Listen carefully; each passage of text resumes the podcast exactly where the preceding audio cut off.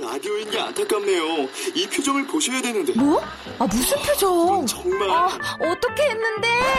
KBS 라디오 7개 채널에서 제공하는 최고급 정보들을 사진과 기사, 그리고 영상으로 확인하실 수 있습니다. 읽는 라디오, KBS 라디오 홈페이지 라디오.kbs.co.kr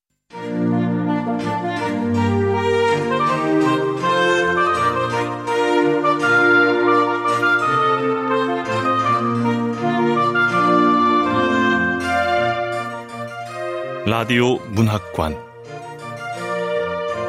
한국인이 사랑하는 우리 문학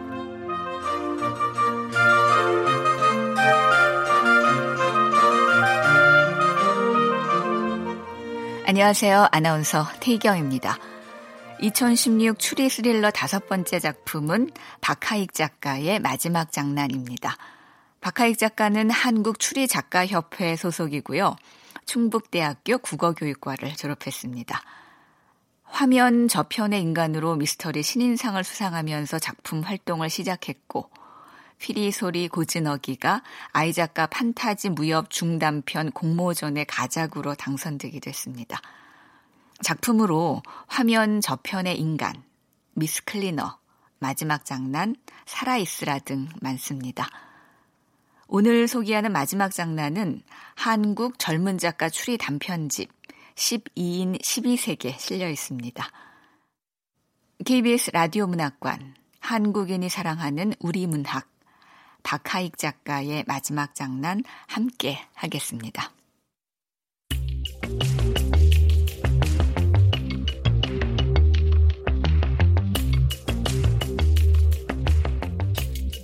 마지막 장난 박하익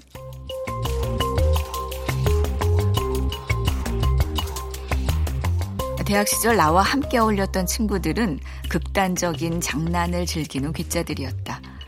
우리는 한심하고 비윤리적이며 소모적인 장난을 즐기는 것으로 빛나는 청춘의 한때를 보냈다. 고릴라를 닮아 오버액션 잘하는 양우나, 부잣집 아들의 정신병적인 구석이 있는 철주나, 둘의 활약에 적당히 묻어가는 낮까지 우리는 식욕이나 명예욕, 유욕, 금전욕, 여타의 쾌락에는 부처님처럼 무심하면서도 사람들을 희롱할 거리만 잡으면 금세 악동으로 변신했다.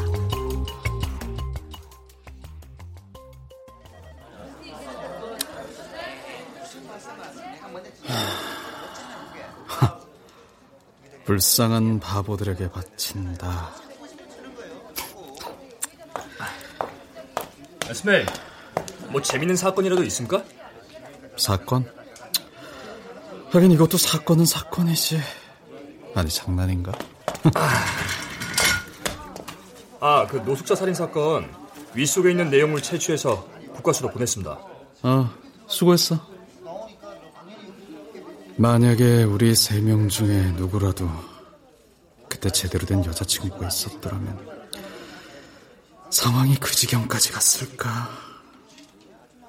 여자의 섬세한 감각은 종종 금단으로 치달아가는 남자의 비행을 예민하게 감지하니까. 그러나 불행히도 우리 가운데 여자들과 성공적인 관계를 수립하는 요령 좋은 녀석은 한 명도 없었다. 가슴속에 야망을 품고 사는 것도 아니고 공부를 하는데 욕심 있는 것도 아니었다. 미래에 대한 불안감이나 젊음이 주는 우울함, 이유 없는 고독감은 시시때때로 우리의 마음을 짓눌렀고 고통스럽게 했다. 대학 시절에 넘쳐나는 시간을 잊기 위해 우린 항상 주변 사람들을 괴롭혔다. 그 장난들은 대부분 시시껄렁했다. 적어도 처음엔 그 정도로 만족할 수 있었다. 야, 그것도 웃기지 않았냐? 우리가 누군지 밝히지도 않고 막 그랬잖아.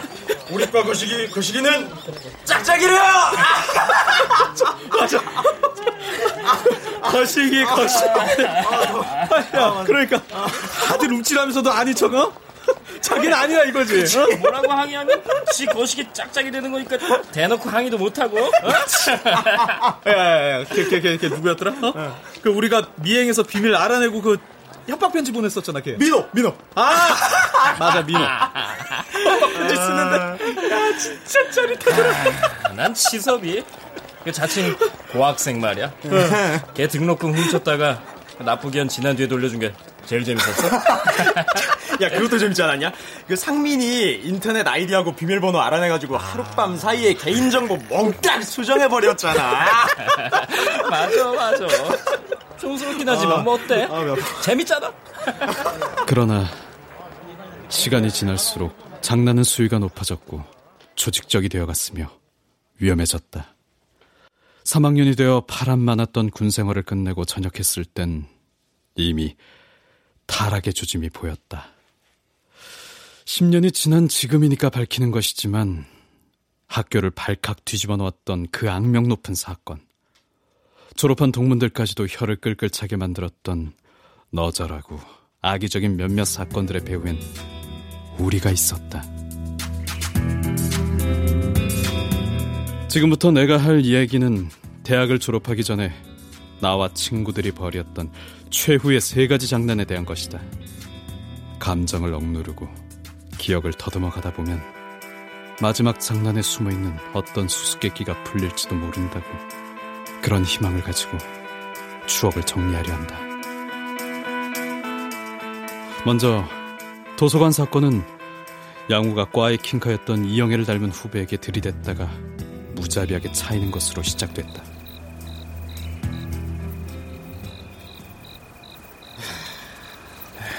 야, 야, 양우야. 이거 마시고 털어버려. 얼굴 좀 이쁜 것좀꼭그 얼굴 값들을 해요. 어? 그런 걸 전문 용어로 꼴값. 꼴값이라고 하는 거야. 어? 자 자 자 그런 점에서 꼴값을 위해 건배! 건배!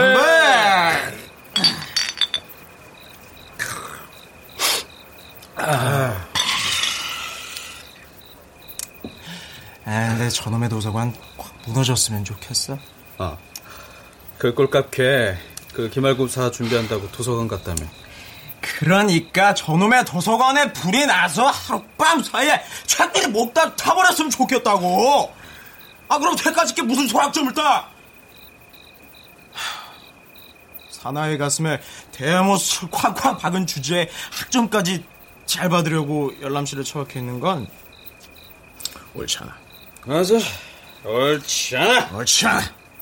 도서관에 불나면 정말 볼만 할 거야. 종이들이니까 신나게 탈 거 아니야.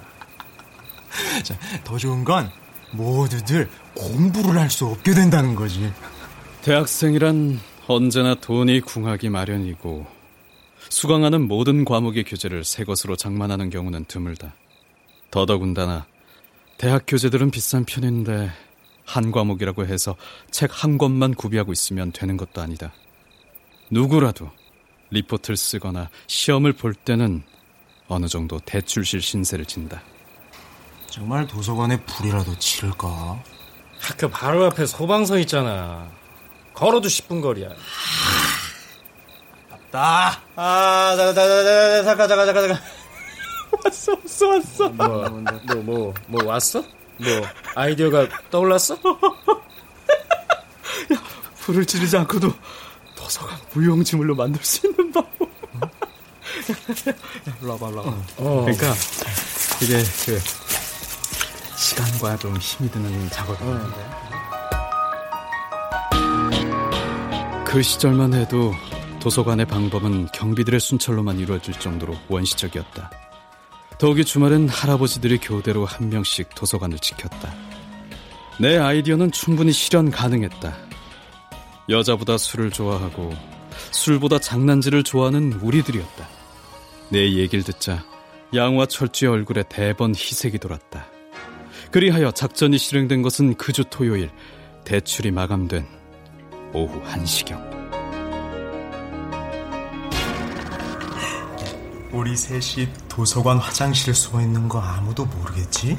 누가 알아? 몰라.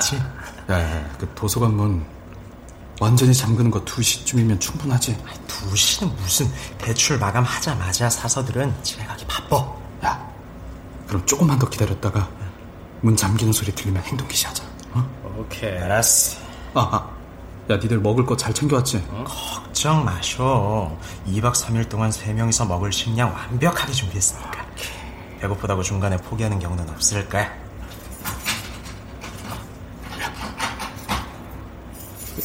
야, 들렸지? 들렸지? 아, 도서관 문 잠그나봐. 됐다. 자, 이제 시작해볼까? 화장실에 숨어있던 우리 3인조는 살그머니 대출실로 들어갔다. 그리고 월요일 아침까지 2박 3일 동안 도서관에서 숙식하며 장난을 쳤다.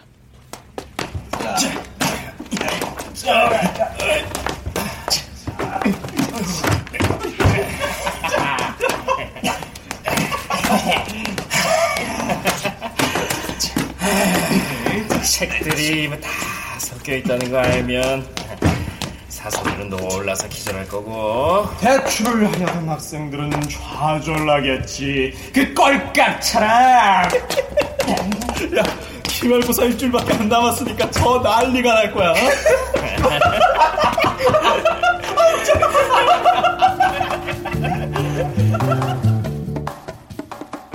과연 다음 주 월요일이 되자 혼란이 시작됐다.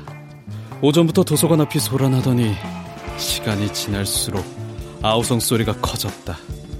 1, 2, 3층 할 것 없이 모든 대출실이 공황 상태였다. 왜 대출이 안 된다는 거예요? 아, 빌려주세요. 서서들은 참백해진 얼굴로 이리저리 뛰어다녔고 소문을 들은 재학생들은 자꾸만 몰려들었으며 본부에서 파견된 직원들은 입만 쩍 벌리고 서 있을 뿐이었다. 책이란 게 흐트러뜨리기는 쉬워도 정리하기는 어려운 법이다.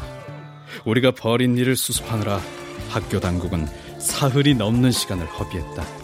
대출실을 폐쇄하고 아르바이트생들을 투입했지만 시간 내에 정리를 끝마치지 못했다. 나 이번에 기말고사 잘 봐서 장학금 받아야 되는데. 야야야 아예 다른 대학 가서 필요한 부분 복세우는 건 어떠냐? 어? 야, 내 친구도 그렇게 해봤는데 그것도 시간 장난 아니게 걸린대. 아, 도대체 누가 그런 거야? 어떤 미친놈인지 모르겠지만 하여간 잡히기만 해봐 어? 정신 나간 놈의 부모가 잘 건다.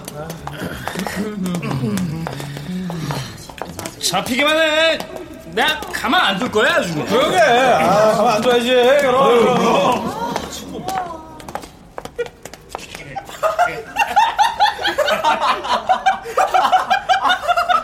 바로 옆을 지나치고 있는데도 아무도 우리가 범인들이라는 사실을 몰랐다.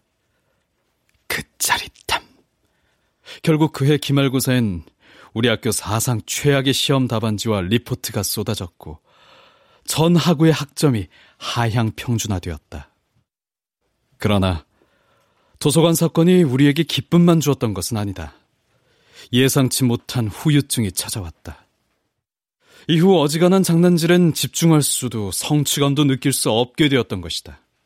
도서관 사건보다 훨씬 새롭고 획기적인 일을 기획해서 또다시 세상을 뒤흔들고 싶다는 허영심은 넘쳤지만 아쉽게도 우리의 창의력은 의욕을 따라주지 못했다.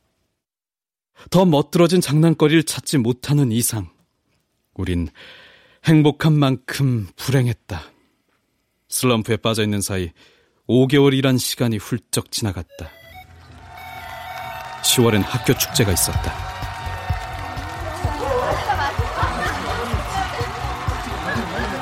최고 인기 가수가 초청되고 일일 주점과 노점도 많이 열렸다.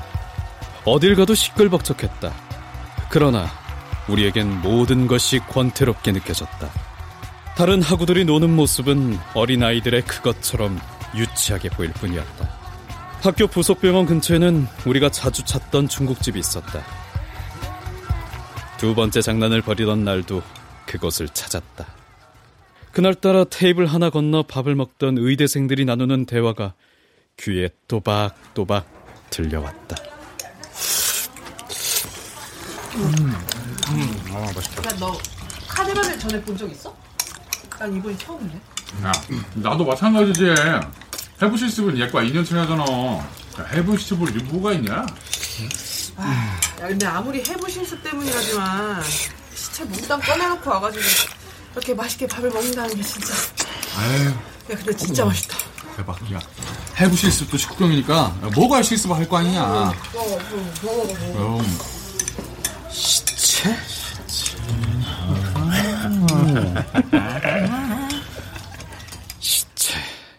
마술처럼 아름다운 단어였다. 말로 형용기 어려운 진한 감동이 분수처럼 솟구쳐 올라왔다.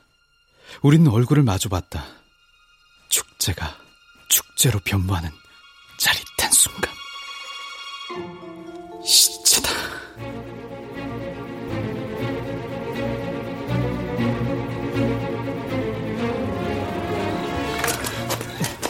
야, 망 보고 있을 테니까 서둘러. 어, 가자, 가자.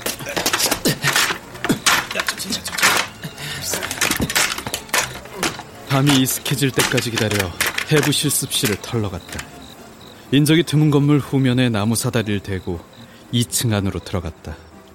정말 우린 뇌의 어딘가가 심각하게 고장난 녀석들이었다.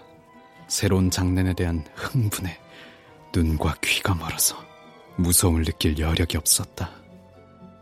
실내를 채운 포름알데히드의 냄새마저 향기롭게 느껴졌다.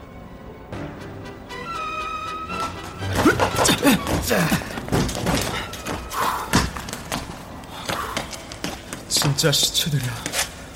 씨, 야, 야, 어떤 시체 데리고 나갈까?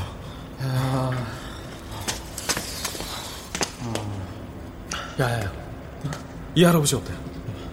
천수를 누렸으니까 이승의 원한은 없을 테고. 게다가 인상도 좋으시네. 야, 막 살이 스무 개쯤은 너끈히 품고 있을 것 같아. 이러면 나중에 악몽을 꿔도 괴롭지 않을 것 같잖아. 오케이, 좋아, 좋아. 야, 빨리 가자. 자, 자, 야, 조심, 조심, 조심.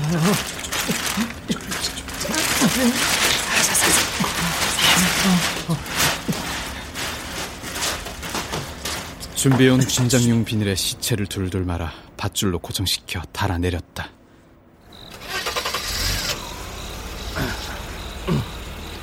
밑에서 망을 보고 있던 철주는 시체가 내려오는 것을 확인하자 차에 시동을 걸었다. 그리고 신과대가 있는 캠퍼스 통쪽 끝까지 신나게 엑셀을 밟아냈다. 우린 시체를 싣고 달리고 있었다. 아, 고만 좀 웃어라. 아 씨. 창문을 열어도 가시지 않는 포르말린 냄새를 이겨내고자 담배에 불을 붙였다. 썬루프를 열어 젖히고 여기 시체가 있다고 외치고 싶었다. 통나무처럼 묵직한 시체가 넓적다리를 내리 누르지만 않았더라면 그러고도 남았을 것이다.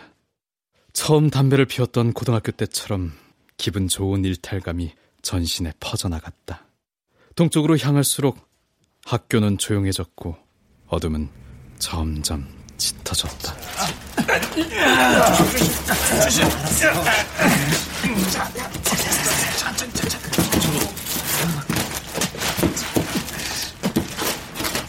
신과대 뒤편에 준비해놓은 종이상자에 시체를 넣고 원시인이 노획물을 옮기듯 영차영차 안으로 들어갔다.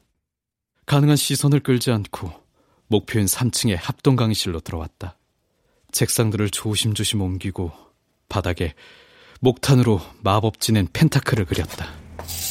야, 이 펜타클인지 별인지 이거 꼭 그려야 되냐? 야, 당연하지. 펜타클 위에 시신이 어, 두 팔을 쫙 벌리게 해서 눕힐 거거든. 너 외국 영화도 안 보냐?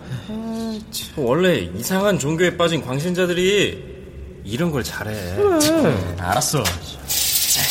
큰 원 안에 별을 그리면 아, 좋았어. 그리고 자, 자 이렇게 시체 주위에 전기양초를 이렇게 반짝이게 하고 사방에 붉은 페인트를 뿌리면 오늘의 장난 대성공.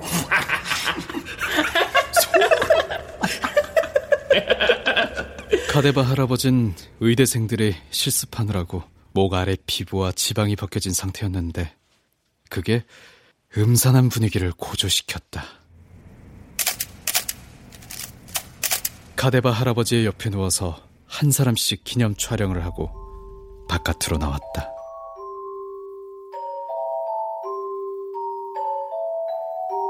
다음 날 신과대학에 악마 숭배자가 있다는 소문이 전교를 강타했다. 시체가 발견된 게 외부 손님들이 많이 오셨던 학술제 첫날이었던 터라 전국적으로 퍼져나가는 데는 겨우 몇 시간이 걸렸을 뿐이었다. 불과 얼마 전까지 겸손과 성실함, 헌신적인 봉사 활동으로 학교의 마스코트 역할을 하던 빛의 무리들이 이젠 시체를 이용해서 악마를 소환하는 어둠의 자식들, 위선의 천재란 혐의를 받게 됐다. 바람결에 몇몇의 신과대생들, 교수님의 이름이 흉흉하게 떠돌았다. 소문에 소문이 꼬리를 물었고 빛 가운데 어둠이 깃들어 있었다. 행복했다.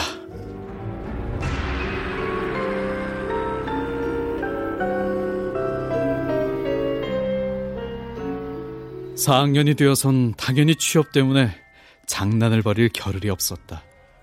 우리 가운데 제일 먼저 취업을 한 것은 철주였다. 아버지 덕 좀 봤어.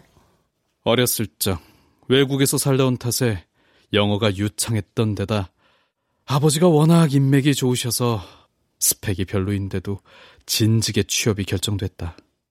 여름방학 전에 양우의 취업도 결정됐다. 동남아 관광 전문 관광회사요?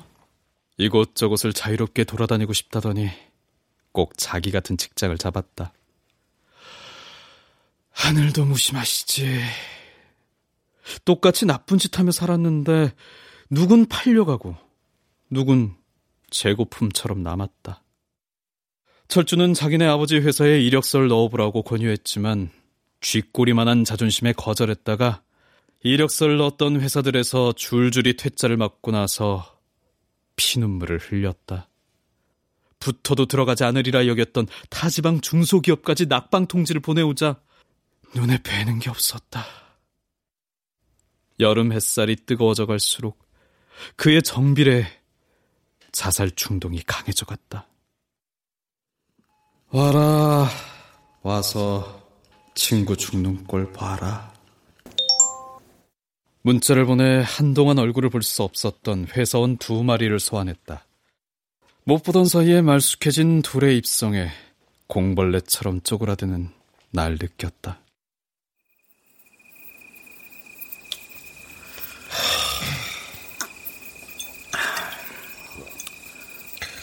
죽긴 왜 죽어?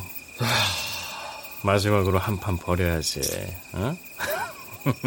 그래, 그건 철주 말이 맞아. 졸업하기 전에 마지막으로 큰 거 한 판 버리는 거야. 나중에 사회 나가서 직장 상사한테 쪼이고 어, 부인한테 치이고 자식 놈들한테 무시당할지라도 그 일만 딱 떠올리면 웃음이 나올 만한 거. 아주 화끈한 걸로.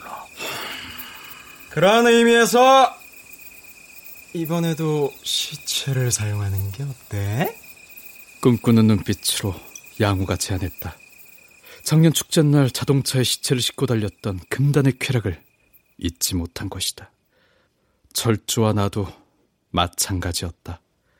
구체적인 계획이 선 것도 아니면서 무작정 시체를 사용하기로 했다.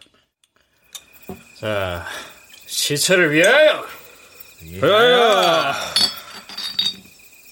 병맥주들이 허공에서 맑은 소리를 내며 부딪혔다.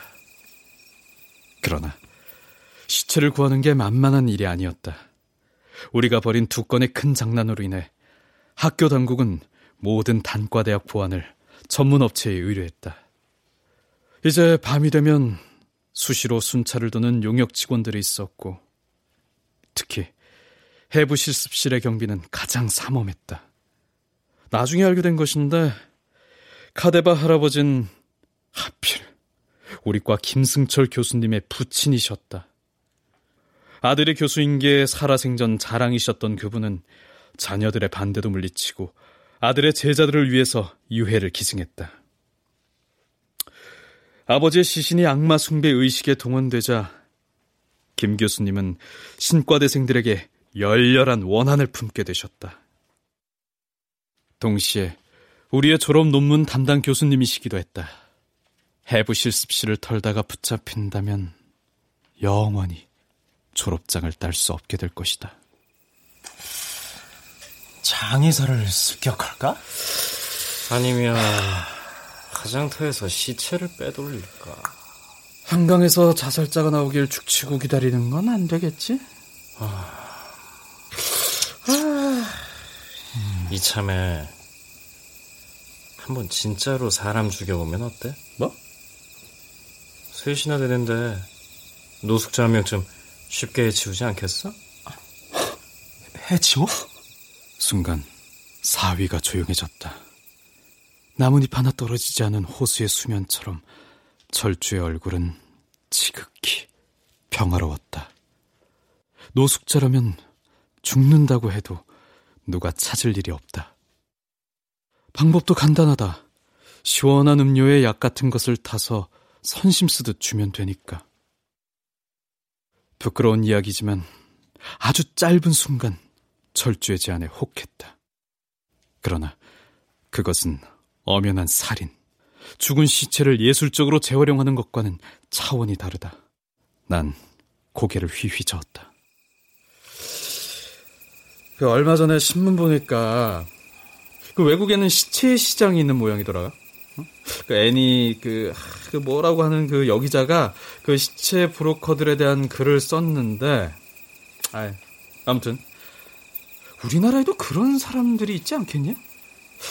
그 사람들 만나면 굳이 사람 죽이지 않고서도 신선한 시체를 구할 수 있을지도 몰라.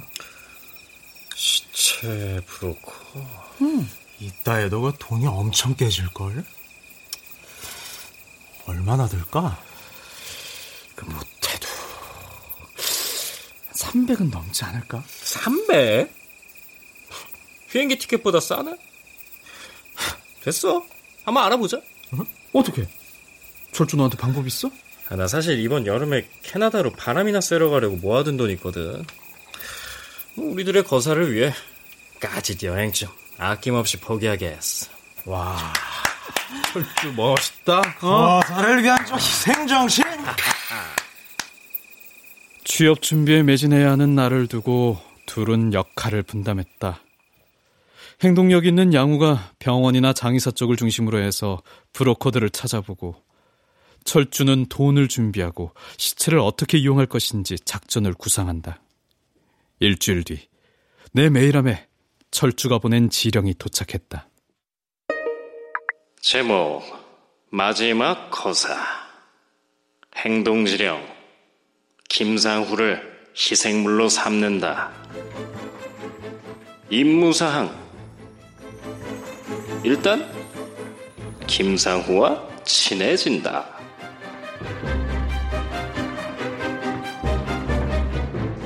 눈에 띄고 싶어 하지 않는데도 사람들의 이목을 끄는 사람이 있다. 3년 전 우리과에 편입한 김상우가 그런 인물이었다. 학과 행사엔 일절 참여하지 않고 학점은 학사 경고를 받지 않을 만큼만 올렸지만 그는 항상 눈에 띄었다. 동기들보다 7살이나 많았고 무엇보다 인상이 너무 험악하고 음침했다. 그의 신상에 대해선 온갖 소문이 나돌았다. 김상우 조용 동성연애자래. 어, 소년원 출신이라던데. 어머 그럼 조직 생활 했다는 소문이 사실인가? 소나기가 내리던 날에 터벅터벅 교정을 걸어가던 그의 등에는 푸른 용의 문신이 젖은 티셔츠에 비쳐 보였다. 천하의 김상우라도 취업 준비는 해야 했던 모양인지 여름방학이 시작될 무렵부터 하루도 빠짐없이 도서관에 출퇴근 도장을 찍고 있었다. 음.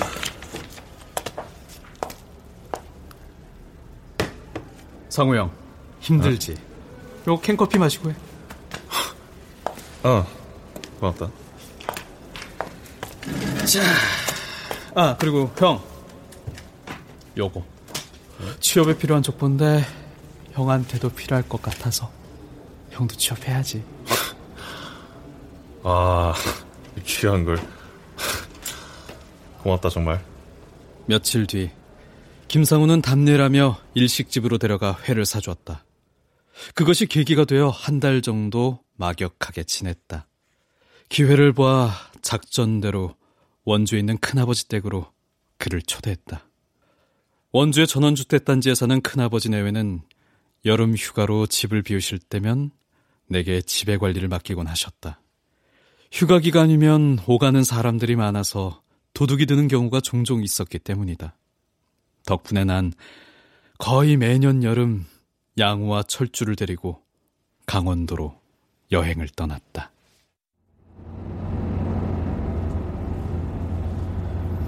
안 그래도 취업 준비 때문에 힘들었는데 넌 내가 힘든 거 어떻게 알고 딱 맞춰 가자 그러냐 지악산 공기가 아주 좋거든.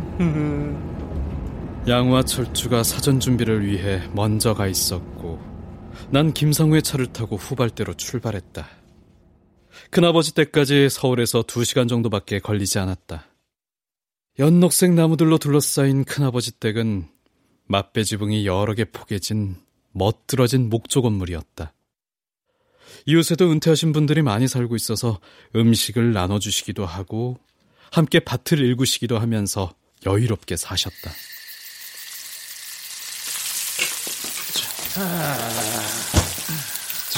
기가 막히네.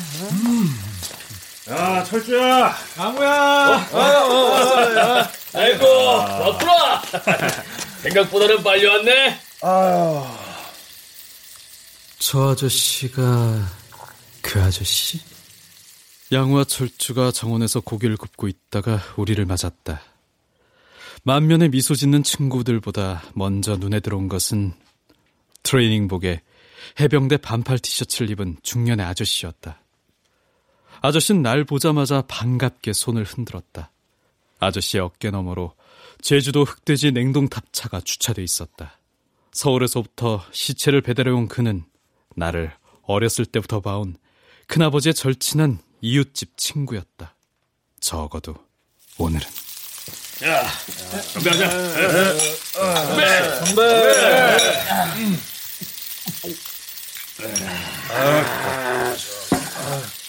간단한 자기소개를 마치고 아저씨까지 포함해서 해가 지도록 술잔을 기울이며 얘기를 나누었다. 돈 얘기, 여자 얘기, 살아온 얘기, 고생한 얘기. 마치 10년 동안 알고 지낸 사람처럼 막힘이 없었다. 다들 재밌는 얘기를 많이 했지만 그 중에서도 압권은 상우 형의 인생 이야기였다. 아버지가 어머니와 날 버리고 도망을 갔어. 정신 차리고 엄마한테 잘하면 오죽 좋아? 난 있잖아. 내가 생각해도 그냥 개쓰레기였어. 근데 어느 날 갑자기 엄마가 아니라는 거야. 우리 엄마가 그 불쌍한 우리 엄마가 엄마가 그러더라. 우리 아들 대학생 되는 게 보는 거 소원이라고.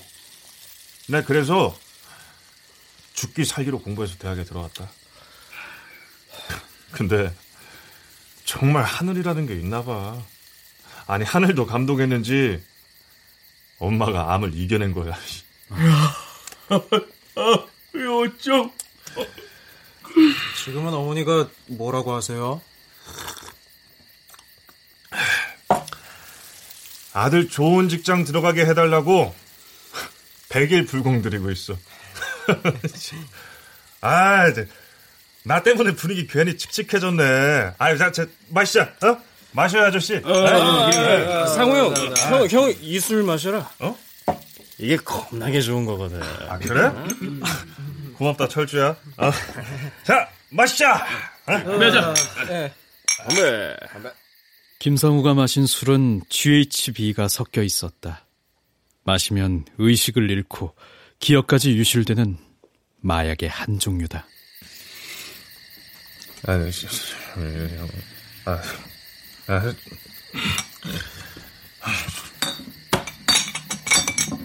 됐다. 서둘러. 네.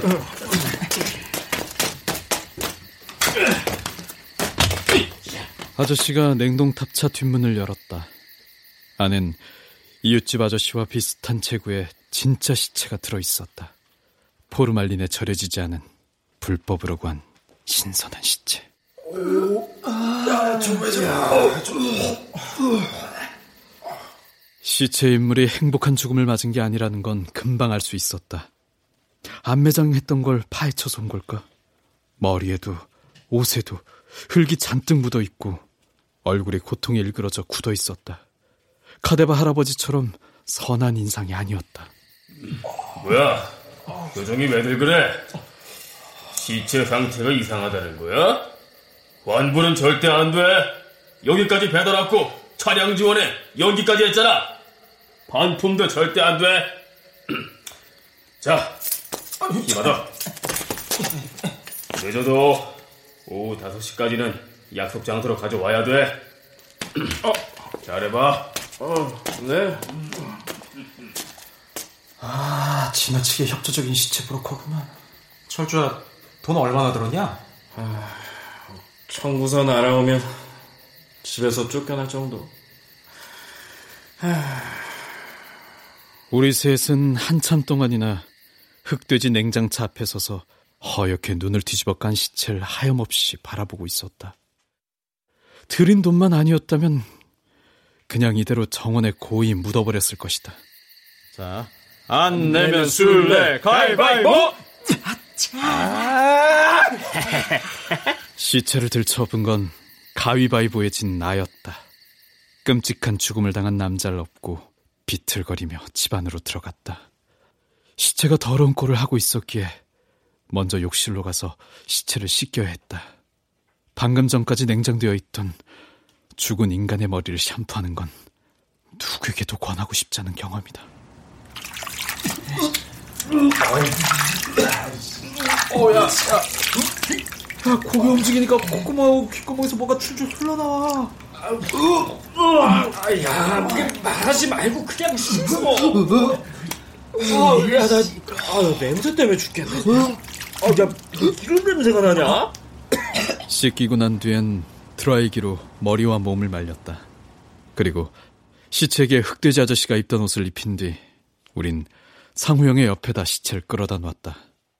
잠든 상우형의 얼굴은 약 오를 정도로 평화로워 보였다. 정원에서 돌멩이 하나를 끌어다가 얼굴을 알아볼 수 없도록 시체의 머리를 짓뭉개 놓는 일은 사람이 할 수 있는 일이 아니었다.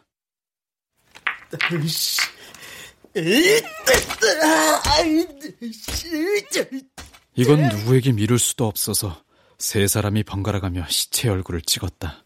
이거 상우 형이 다 한 거야. 그 다음 상우 형의 손에 피 묻은 돌멩이를 정성스럽게 쥐어주었다. 마지막으로 브로커 아저씨가 친절하게 서비스로 끼워준 인혈 한 봉지를 상우 형의 옷과 시체의 주변에 정성스럽게 뿌렸다.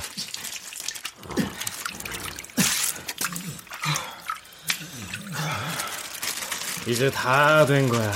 아, 이제 상우 형 깨기만 기다리면 돼. 놀라 자빠지겠지? 아, 근데 난 왜 오늘 밤 잠이 올 것 같지가 않냐. 아.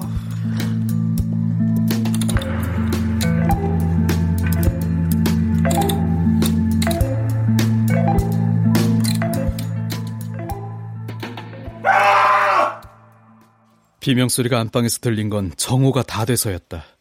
오로지 이 순간만을 기다리며 험한 일을 치른 우린 정광석화와 같이 형이 잠들어 있는 방에 들어갔다.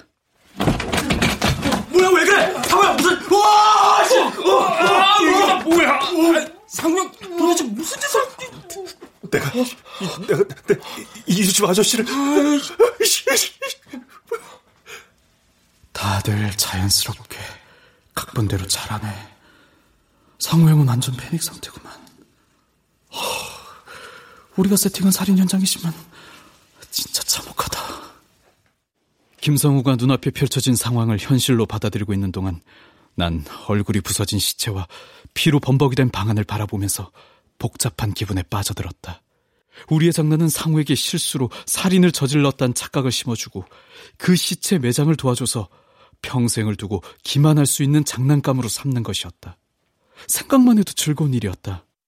적어도 처음 철주의 메일을 받았던 땐 그렇게 생각했었다. 그런데 막상 실행하고 보니 이런 일을 벌인 스스로가 소름 끼칠 뿐이었다. 한참 뒤에 상우가 체념한 어조로 말했다. 신고, 신고하자. 아, 어, 어, 이거 왜 이래? 그래, 상우 형. 아, 신고를 왜 해? 신고는 절대 안 돼. 만약 경찰서에 가게 되면 우린 저 시체 신원을 발견할 테고 이웃집이라고 했던 아저씨가 이웃집이 아닌 건 금방 밝혀질 테고 검시관이 사인이나 사망 시간 같은 걸 알아내면 시체 브로커에 대해 말해야만 돼. 그럼 최악의 경우 우리 세 명 살인죄 뒤집어 쓰고 철창에서 콩밥 먹으면서 20, 30대를 보내게 될 거야. 어머니 생각도 해야죠. 그리고 이제 겨우 졸업하는 게 남았잖아. 지금까지 고생한 거 수포로 돌릴 수 없어요. 아이고 번듯한 직장에 취직해서 효도한다면서요. 에이씨. 내가 엄마한테는 정말 미안하지만 내가 너희처럼 너희처럼 착하고 젊은 동생들의 앞길을 막을 수는 없어. 아, 잠, 잠깐, 형, 형, 형, 형, 형, 형, 지금 신고가 우리 앞길까지 막는 거예요. 뭐? 살인 사건에 연루된 신입사원들, 뭐, 어느 회사에서 받아주겠어요? 형이 자수하면 우리 회사 다니다 말고 몇 번이나 재판이다 경찰서나 불려게 할 텐데, 소문나면 곧바로 해고라고요, 해고! 그럼 어떻게 하라고? 아, 형, 형, 어차피 혼자 사는 아저씨예요. 어? 돼지고기나 팔면서 자주 집 비우시는 것 같은데 그 시체만 잘 처리하면 어떻게 되지 않을까요? 그래. 알았어. 내 말을 듣고 상우는 신고를 포기했다. 살인범의 양심적인 반응에 크게 당황했던 우린 가슴을 쓸어내렸다. 그러나 그것은 시작에 불과했을 뿐이다. 손가락 지문이 남지 않도록 달 라이터로 지져야 돼. 네, 네. 치아 기록은 얼굴이 뭉개졌으니 확인할 수 없을 테지만 혹시 금이나 임플란트 같은 거 있으면 따로 모아서 잘게 부숴야 되고 부피를 줄여서 담아야 하니까 야 쓰레기 봉투 좀 찾아봐. 아, 아, 아, 네, 네, 네, 네. 조직 생활을 한 탓일까? 일을 처리하는데 막힘이 없었다. 100리터들이 봉지를 받아들고는 비닐을 쭉쭉 찢어선 시체를 올려놓고 부엌에서 칼을 가져와 시체를 토막내기 시작했다. 야릇한 기분으로 칼질을 지켜보고 있는데 그가 고개를 갸웃했다. 상우의 눈길을 머문 곳이 시체의 위장이었다. 분명 어제 우리와 함께 식사를 했으니까 시체의 뱃속에는 고기류가 담겨 있어야 마땅했다. 그러나 그 안에 담겨진 건 덩어리진 우유뿐이었다. 아, 이, 아 이거 아, 아저씨 어제 몇 번 토하셨어요? 그 뭐 속 가라앉히신다고 아, 그 냉장고 안에 있던 우유 드시더라고요. 우유에 들어있는 카제인이란 단백질이 위산과 만나면 몽글몽글 굳게 되잖아요. 어, 맞아요. 그 어디서 읽은 기억이 나네. 그. 그래? 형은 미간을 한 번 찌푸린 뒤 대수롭지 않다는 듯 넘어갔다. 어젯밤 기억이 잘 나지 않았던 탓이리라. 시체를 대형 쓰레기 봉투에 담고 나선 이번엔 지갑과 차키를 찾았다. 얼뜨긴 우리는 지갑은 준비도 하지 못했고 열쇠는 양우의 바지에 있었다. 찾아 헤매는 척하다가 형에게 차키를 내밀었다. 이후로도 형님은 우리를 기쁘게 할 만한 양심의 가책 내진 인간적 고뇌는 조금도 보이지 않았다. 형님은 양우에게 흑돼지 차키를 맡기곤 차를 처분하는 방법들을 세세히 일러주었다. 양우가 차를 처분하러 나간 동안 사실은 프로 아저씨에게 차를 돌려주러 나간 동안 철조한 한 상우 형의 차에 타고 따라 나섰다. 죽은 아저씨가 이웃집 아저씨라 그랬지. 어느 집이야? 예? 아, 저 그게 어, 그, 그... 아, 저기 저 집이야. 맞아요. 저 집이지? 아, 아 예. 맞아요. 네, 형. 저 집 맞아요. 예. 얼른 안으로 들어가서 지갑하고 신용카드 다 꺼내와. 왜요? 여행을 간 것처럼 위장을 해야 할 거 아니야. 자, 이거. 짐은 묻으면 안 되니까 위생장갑 가져가고 예. 모자도 써. 예. 아, 위생장갑도 차에 갖고 다니시나 봐요. 집에 들어가면 발자국 남지 않도록 주의하고 신발장에 실내화 같은 거 있으면 그거 신고 움직여. 알았지? 아, 저기 형. 아, 사람을 죽인 건 형님인데 내가 왜 그런 짓을 해요? 넌그 아저씨 집을 가봤을 거 아니야. 나보다는 구조를 잘 알잖아. 야, 그냥 시키는 대로 해.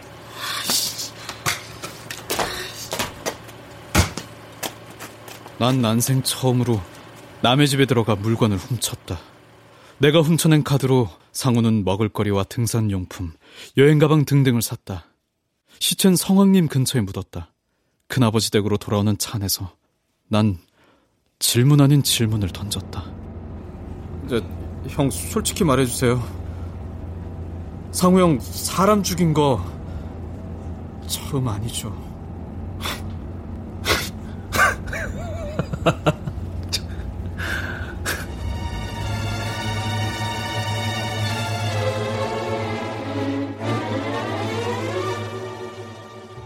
여행에서 돌아온 뒤 열흘을 알았다.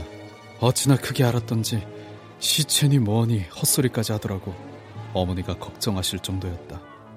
보약까지 지어 먹었지만 너덜너덜해진 심신은 좀처럼 회복될 줄 몰랐다. 학점은 거의 이수했으므로 10월 경찰직 시험을 치를 때까지 학교에도 거의 가지 않고 집 근처 독서실에서 공부에 전념했다. 공부를 핑계로 양호와 철조와의 연락도 끊었다.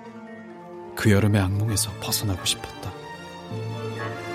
철조와 양호도 같은 마음인지 전화도 한 통 오지 않았다. 부모님께는 불효라는 걸 알았지만 졸업식도 참석하지 않았다. 사회인이 되고 얼마 지나지 않아 딱 한 번 양호에게서 전화가 걸려왔다. 김상우 그 형 철주 아버지네 회사에 취직했어. 혹시 녀석 협박 같은 거 당한 게 아닌가 했는데 넌 어떨지 모르겠지만 난 그날 상우 형이 다 알고 있다는 느낌 받았거든. 그래서 단판을 지으려고 상우 형네 집을 찾아갔는데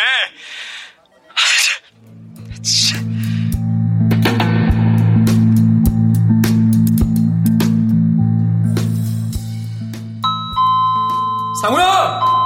저 양우예요! 안에 있어요? 아, 문 좀 열어봐요! 우리 상우는 왜? 아이, 자, 아이 잠깐. 아, 아저씨 그 시, 시체 부르고 그, 아이 그 자, 자, 자 있어봐. 흑돼지 아저씨가 왜 상우 형네 집에? 나 김상우 친형이야. 이거 다 철주 장난이라고. 도와주는 대가로 우리 상우 철준의 아버지 회사에 들어가기로 약속돼 있었거든. 너 졸업식 날 철주가 홈피에 올린 사진 봤어? 그거 당장 봐봐. 씨. 양호의 전화를 끊고 떨리는 마음으로 철주의 블로그에 접속해봤다. 불쌍한 바보들에게 바친다. 캐나다는 볼 게 많더라.